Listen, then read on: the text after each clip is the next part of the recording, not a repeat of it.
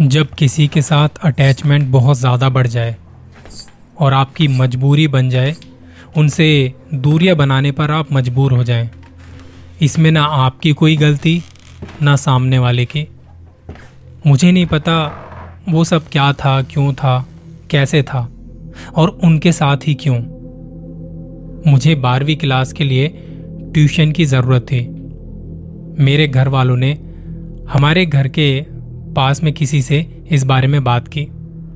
वैसे वो लड़की ट्यूशन पढ़ाती तो नहीं थी, पर मेरी माँ और उसकी माँ अच्छी खासी दोस्ती थी इनकी। माँ ने उनकी मम्मी से बात की कि मेरी बेटी को ट्यूशन चाहिए, अगर आपकी बेटी पढ़ा दे तो जिस पे वो मान गई और उसके दूसरे दिन से ही मैंने ट्यूशन जाना शुरू कर दिया। उनके बारे में थोड़ा आपको बताऊँ तो उनका एक भाई था, जो कि सारा दिन ऑफ़िस में रहता। उनके पिताजी थे नहीं।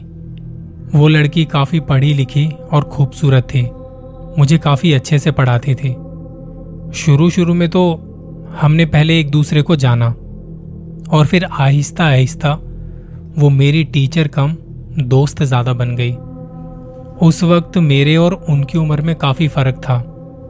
मैं अकेली ही थी जो ट्यूशन पढ़ा करती थी उनसे। कुछ दिन तो बहुत अच्छे से गुजरे, बहुत अच्छे से। लेकिन उसके बाद उसके बाद जो होने वाला था, मैं उसके लिए जरा भी तैयार नहीं थी। सर्दियों के दिन थे वो तो पंखे या कूलर वगैरह चलते नहीं थे। पूरे घर में एक ऐसी खामोशी कि सुई गिरने तक की आवाज़ भी सुनाई दे जाए। घर में इतने लोग थे नहीं। भाई ऑफ़िस में और मम्मी किचन वगैरह में बिज़ी रहती। मैं और वो उनके एक कमरे में बैठ के अपनी पढ़ाई किया करते। अक्सर मुझे कमरे से कुछ अजीब भारी आवाज़ महसूस होती। मेरी टीचर के बाल अच्छे खासे लंबे और सुंदर थे। वो ज़्यादातर अपने बालों को खुला ही रखती थी, जिससे उनका चेहरा आधा ढका रहता था। तो उस वक्त एक अजीब सी भारी आवाज़, जो कि बहुत ही थोड़ी देर के लिए आती है, और जैसे ही मुझे वो आवाज़ आती है, मैं चारों तरफ़ देखती हूँ, और फिर अपनी टीचर को देखती हूँ, कि उन्होंने भी वो आवाज़ सुनी, पर वो मेरी किताबों को देखती रहती, और मुझे लगा शायद मेरा वहम होगा। पर धीरे धीरे वो आवाज़ें बढ़ती चली गई। पर कई बार ऐसा होने के बाद भी मैंने इन बातों को इग्नोर किया। एक दिन मेरी टीचर काफ़ी अच्छे मूड में थी। वो मेरी तरफ़ देख के बातें कर रही थी। तो उनके बात करते करते उनकी आवाज़ के साथ में वही आवाज़ सुनती हूँ मैं। वो भारी आवाज़ उनकी आवाज़ के साथ मिक्स होके कुछ ही सेकंड के लिए आई थी बस। और वो फिर से नॉर्मल बात करने लगी। वो आवाज़ ऐसी जैसे कोई मर्द बात कर रहा हो। जैसे ही वो आवाज़ मैंने उनकी बातों में सुनी, मैं हिल गई। मैंने उनसे कहा कि ये आपको क्या हुआ था? वहाँ से कुछ कुत्तों के भौंकने की आवाज़ आ रही थी। तब उन्होंने ऐसे बात की कि जैसे उन्हें कुछ पता ही ना हो। मैंने उन्हें दो तीन बार टोका कि आपकी आवाज़ के साथ कोई भारी आवाज़ मैंने सुनी है अभी। तब वो मुझसे आँखें चुराना शुरू हो गई, जैसे वो मुझसे कुछ छिपा रही हूँ। अब शायद मैं समझ चुकी थी कि वो आवाज़ कमरे में कहीं और से नहीं, वो मेरी टीचर ही निकालते थे। एक बार मैं कुछ लिखने का काम कर रही थी। मेरा पूरा ध्यान मेरी कॉपी पर था। वो मुझे कुछ समझा रही थी कि मैं सुनती हूँ, उनकी आवाज़ वैसे ही भारी हो जाती है। और वो मेरी कॉपी पर लिखते लिखते कुछ अजीब सी लाइनें बनाने लगती है। उनके हाथ कांपने लगे थे। मुझे लगा कि शायद इन्हें दौरे पड़ते हैं। लेकिन वो सब मैं खुद को तसल्ली देने के लिए कर रही थी। अब इसके आगे तो कुछ और ही होने जा रहा था। उनकी तबीयत दिन पे दिन बिगड़ती चली गई। पहले तो मुझे थोड़ी देर के लिए वो आवाज़ आती, पर अब बात करते करते उनकी आवाज़ अचानक से बदल जाती। जैसे उन्होंने मुझसे कुछ कहा हो, पर मुझे समझ नहीं आया। वो बोल के उठ जाती हैं और थोड़ी देर के लिए कमरे से बाहर चली जाती हैं। मैंने उनसे पूछा कि क्या बात है? तब उन्होंने कहा कि मेरे साथ कभी कभी हो जाता है, पर मुझे समझ आ गया था कि ये झूठ बोल रही है। मैंने उनके लिए कहा कि आप इतनी खूबसूरत हैं, अगर मैं लड़का होती ना तो आपसे शादी कर लेती, जिस पे उन्होंने मुस्कुराते हुए अजीब सा चेहरा बना लिया। उनकी तबीयत दिन पे दिन बिगड़ती जा रही थी। एक बार जब मैं ट्यूशन पढ़ रही थी, हम घर में अकेले थे। आंटी जी भी किसी काम से बाहर गई हुई थी। मुझे उन्होंने कुछ काम दिया हुआ था और मैं उसी में लगी हुई थी। मैं नीचे देख रही थी अपनी कॉपी में और काफ़ी देर से मैंने ध्यान नहीं दिया। वो सामने चुपचाप बैठी हुई थी।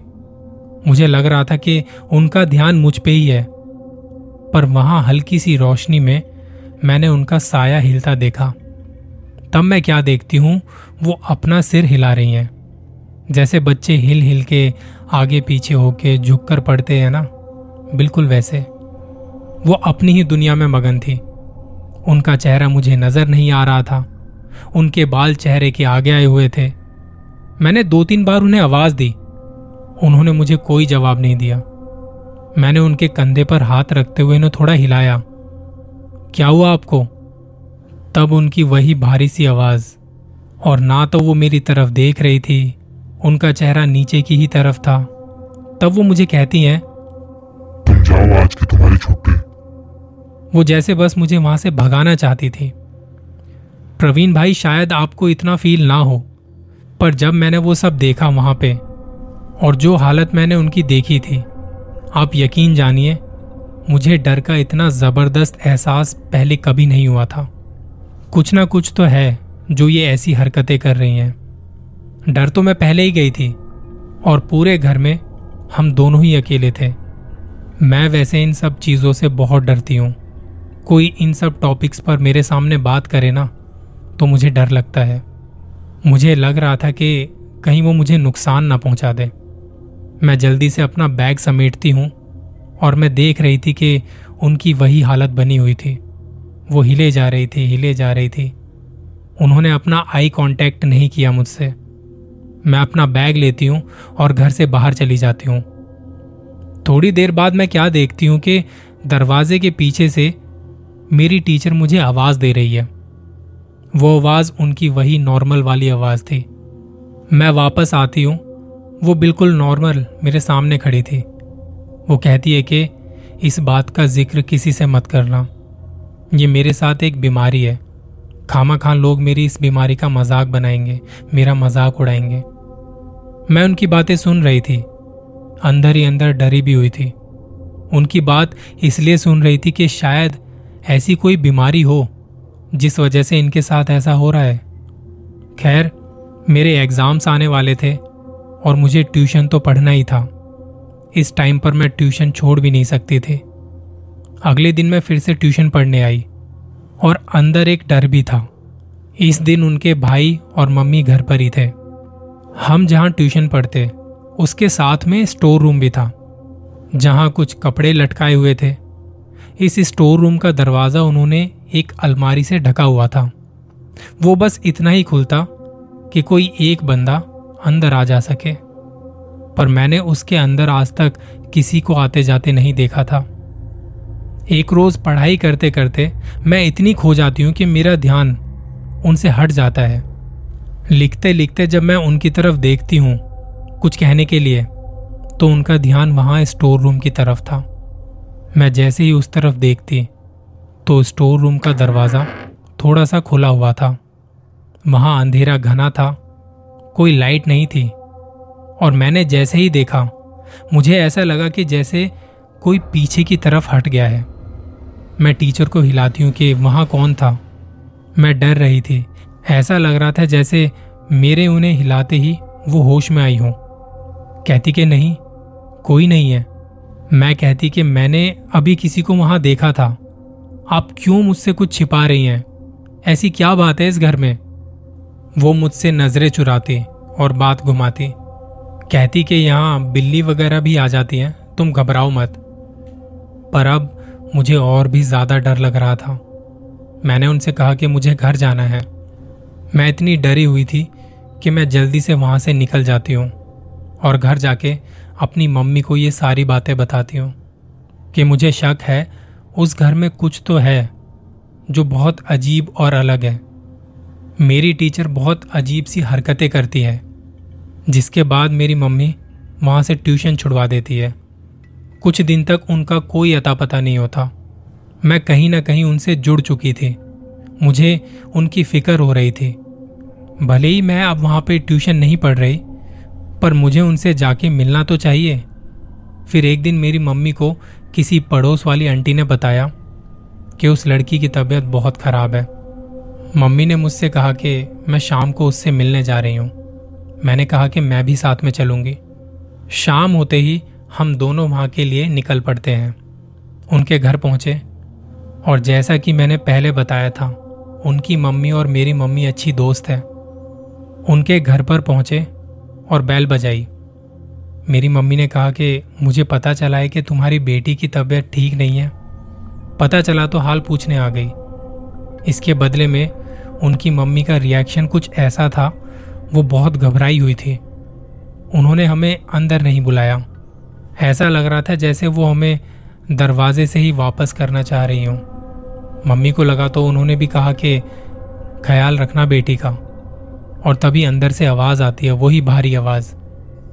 मम्मी उन्हें अंदर आने दो। और वो आवाज़ सुनते ही पहचान गई कि ये वही आवाज़ थी। सामने से दरवाज़ा खुलता है। हम अंदर जाते हैं। हम लोगों को बाहर ही बैठा दिया जाता है। और मैं उनके कमरे की तरफ़ बढ़ती हूँ। उस कमरे में अपनी टीचर के साथ अकेले बैठ के पढ़ाई किया करती थी मैं। मुझे कभी इतना डर नहीं लगा था, पर आज हालात कुछ और थे। मैं डर रही थी बुरी तरह से। वहाँ सबको इतना परेशान देख के अच्छा नहीं लग रहा था। आंटी घबराई हुई थी। उनका भाई भी परेशान इधर उधर घूम रहा था। ऐसा लग रहा था जैसे कोई बात वो हमसे छुपा रहे हो। आंटी शायद मुझे रोकना तो चाह रही थी कि वहाँ मत जाओ, पर मैं रुकी नहीं। वहाँ जाके देखती हूँ कि मेरी टीचर वहाँ अलमारी पे चढ़ के बैठी है। उसके बाल खुले हुए हैं, चेहरा काला पड़ चुका है। अपने सर को हिलाए जा रही है बस। मैं उनको देख के डर के मारे रोना शुरू कर देती हूँ। मेरी मम्मी और आंटी मेरे पीछे उस कमरे तक आ जाती हैं। उनका भाई उन्हें अलमारी से नीचे उतारता है। उसे नॉर्मल करने की कोशिश की जाती है। ये सब हम देख रहे थे। थोड़ी देर बाद वो वापस से नॉर्मल भी हो जाती है। मुझसे मेरा हालचाल पूछती है, बातें करती है।